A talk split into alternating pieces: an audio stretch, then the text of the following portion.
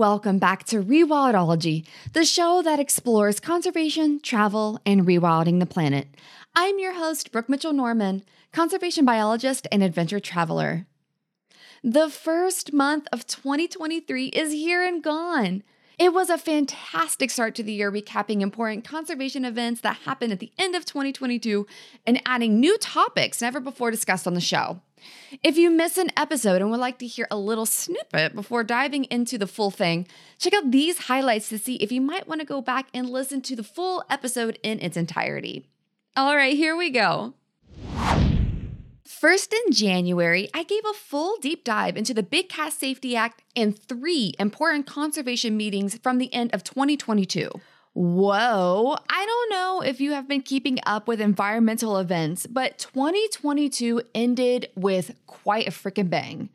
We saw new laws passed, treaty signs, and agreements made at three important international conferences.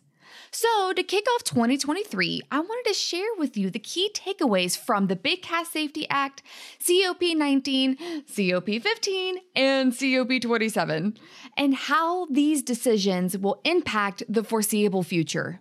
First, let's discuss the Big Cat Safety Act.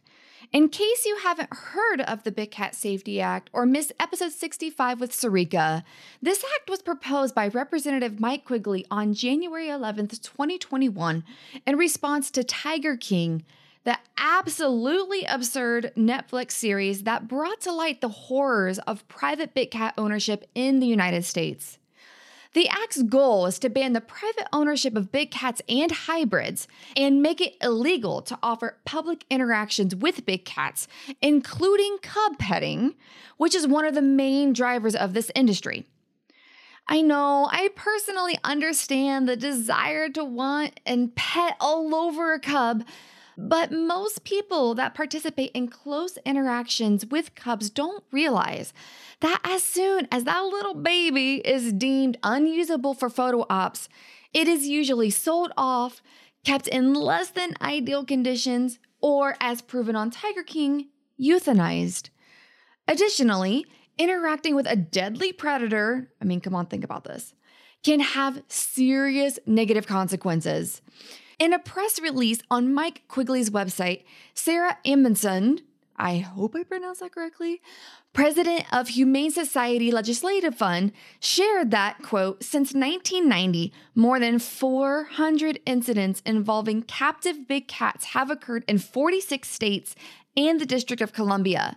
Five children and 19 adults have been killed and hundreds of others injured, some losing limbs or suffering other traumatic injuries, end quote. There is literally almost nothing good about the private big cat industry. And finally, the US government has taken action to address this. On December 20th, 2022, the act was officially signed into law. Any person or facility that currently owns a big cat has 180 days to register their animal with the U.S. Fish and Wildlife Service or face a $20,000 fine and up to five years in prison. Those are some pretty serious sentences if someone is found guilty of illegally owning a big cat. I'm curious to see what happens next and if anyone will actually be fined and or jailed for owning a big cat, but at least now there is uniform law across the country that should, in theory, be enforced everywhere. Considering that there are more tigers in the state of Texas than in the wild, this is a massive victory for big cat conservation. I've been watching this act for a while now and I'm so relieved it's been passed. If you want to learn more about big cats in the US, then I recommend listening to episode 65 with Sarika, soon to be PhD, next after wrapping up this episode. Next, let's talk about COP19, COP15, and COP27. First, I want to differentiate between all of these freaking conferences. Even though they all have COP as their acronym, each is hosted by different organizations with very different goals and outcomes. If you already know about all of these conferences, then fast forward a minute or two, but just in case you were as confused as me about reading all of these conferences, then keep on listening. Okay, COP19, and that is capital C, lowercase o, capital P 19, is the 19th meeting of the Conference of the Parties to CITES, And again, CITES is the Convention on International Trade in Endangered Species of Wild Fauna and Flora, and is hosted every two to three years. The goal of this conference essentially is to review current and proposed trade regulations of plant and animal species and, hopefully, get all parties on the same page. Next, we added sharks to the show, finally, and had a wonderful conversation with Camila Arnes, hammerhead and thresher shark researcher in the Galapagos. So I applied for this grant to study the ecology, feeding ecology of the hammerhead sharks because this this wasn't done before in the Galapagos. There was a big knowledge gap in that area, especially not exactly what they were feeding off, but how they were using the reserve, like how they were foraging, what strategies were they using, what areas were they exploring, and also like what their niche was. So yeah, I got this grant. I received this grant in 2019. I was super excited. And as part of this, we had to go to the northern part of the of the reserve and free dive among hammerhead sharks because That's they're super unbelievable. They're they're super shy. If you go with the scuba gear, they would go away because they don't like the bubbles.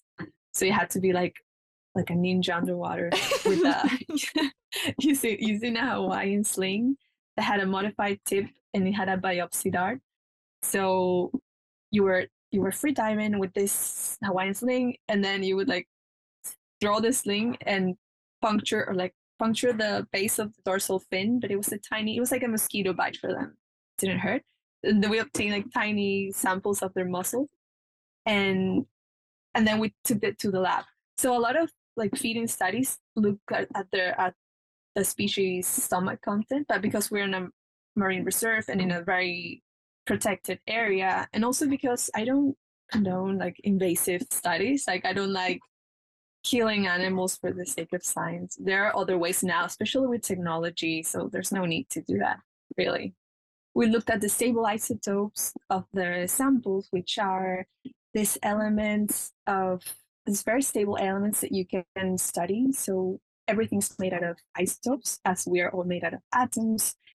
And the isotopes are just another versions of the atoms. They have different neutrons. So you have lighter isotopes and heavier isotopes. So we look at carbon and nitrogen isotopes that would tell us different things about the animals. So like if we look at carbon isotopes, we would know if they were feeding in the coastal area or like how deep were they feeding or if they were using more oceanic areas. And then if we look at the nitrogen isotopes, that will tell us how high or like their position on the trophic web and if they're feeding down the food web or up the food web. So that gave us a lot of information. And there was another layer to the study. So we did this for four years. It was a four year study. And during that four year period, an El Nino happened and also at La Nina. So we could see how their strategies and their feeding behavior shifts with climatic events and the climatic variability. So that was an awesome thing to learn and understand. So I had a lot of fun doing this study. Third in January, we sat down with Christian Shaw, founder and executive director of Plastic Tides. And so then we came back from that trip and we're like, wow, we've really got something here. We've got, you know, all these sponsors working with Clif Bar and Goal Zero and Backpackers Pantry, and we've got all this support on Bermuda and everything, and and and actually learned about the microbead issue from cosmetics and the work mm. that Five Gyres had done on the Great Lakes. And I'm from Ithaca, New York, and so we basically, you know, took this trawl and kind of to connect the dots. You know that first trip we were kind of just testing it out. We took some samples but we didn't really do anything with the data of any significance and then we went out and we actually took the trawl we improved it and then we learned about these microbeads and, and we're like okay well you know i live on Cayuga lake and the finger lakes and it connects to the erie canal system and these microbeads have got to be in this water too. And so we started sampling and actually started to see evidence of the microbeads and then organized an expedition to paddle from Ithaca to Albany, the capital, and sample along the way and basically carry the message about you know clean water and and essentially how flagrant this pollution was where there's a product that it was designed to be flushed down your drain. And so Mm. and and and these treatment plants aren't equipped to filter that stuff out. And so it was just kind of intuitive that they would be ending up in the waterways. And so you know of course we went out to basically prove that and we were able to do so we took a dozen samples from Cayuga Lake all the way through the Erie Canal um, Oneida Lake, the Mohawk River, and then we worked with the Great Lakes Plastic Pollution Research Lab out of SUNY Fredonia and Dr. Sam Mason and spent a week up in their lab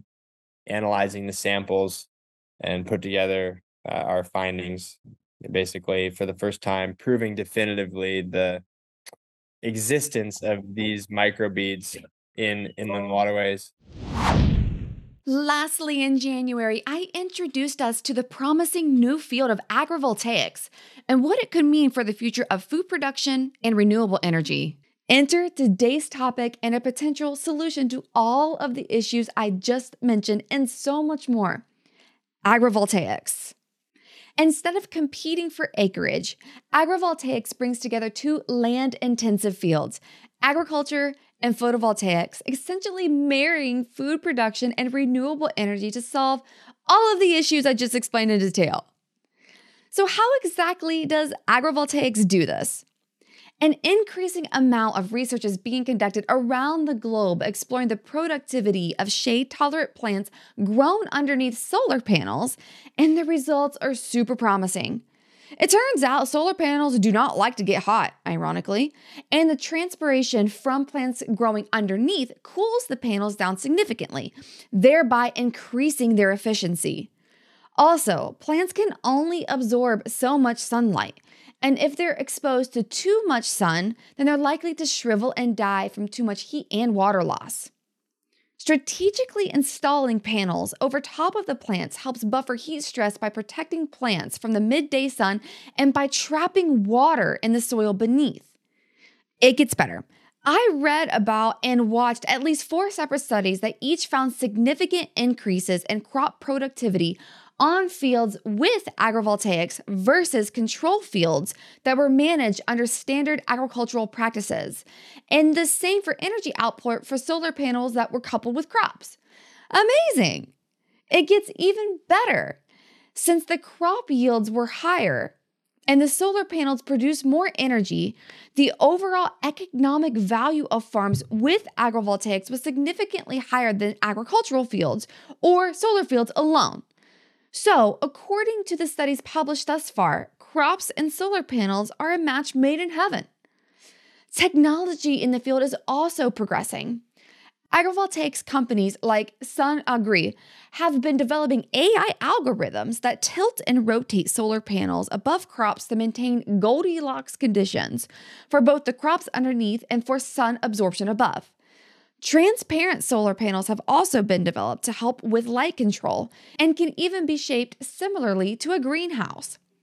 Oregon State University calculated that if 1% of the US's agricultural lands were converted to agrivoltaics, then we'd meet our yearly renewable energy targets. Countries all over the world are also seeing the potential of agrivoltaics, and combined, thousands of projects have been installed in China, Japan, and South Korea. Furthermore, experiments are being conducted in Italy with climate sensitive grapevines, the crop responsible for our beloved wine. Lord knows we can't give up our wine. And agrivoltaics might help ensure that we don't lose grapevines to climate change. But you're probably wondering what's the catch? And that is it a snapshot of January's wide ranging episodes. As always, we want to thank you for being a part of the Rewildology community. If you have any questions about January's episodes, head on over to the Rewildologist Facebook group and submit your question on the homepage. If you'd like to support the show in other creative ways, there are several options to do so. Some zero cost ways include subscribing to the podcast on your favorite streaming app, leaving a rating and review to boost the algorithm, which will present the podcast to more listeners, signing up for the weekly Rewildology newsletter at the website, subscribing to the YouTube channel, and following the show on your favorite social media app. If you'd like to financially support the show and help us keep these stories on the airwaves, consider making a monetary donation at rewildology.com or purchase a piece of swag to show off your rewildology love. At least 10% of proceeds from this show will be donated to our conservation partners. I'd also like to extend a special thanks to Heather Valley, the show's audio and video producer, and Focusrite for powering the podcast sound. If you'd like to see the Focusrite gear we use to record the show, head on over to rewildology.com and check out Nature Podcasting under the Resources tab. Until next time, friends, together we'll rewild the planet. Hey, thanks again for listening to this episode of Rewildology. If you like what you heard, hit that subscribe button to never miss a future episode. Do you have a cool environmental organization, travel, story, or research that you'd like to share? Let me know at rewildology.com. Until next time, friends, together we will rewild the planet.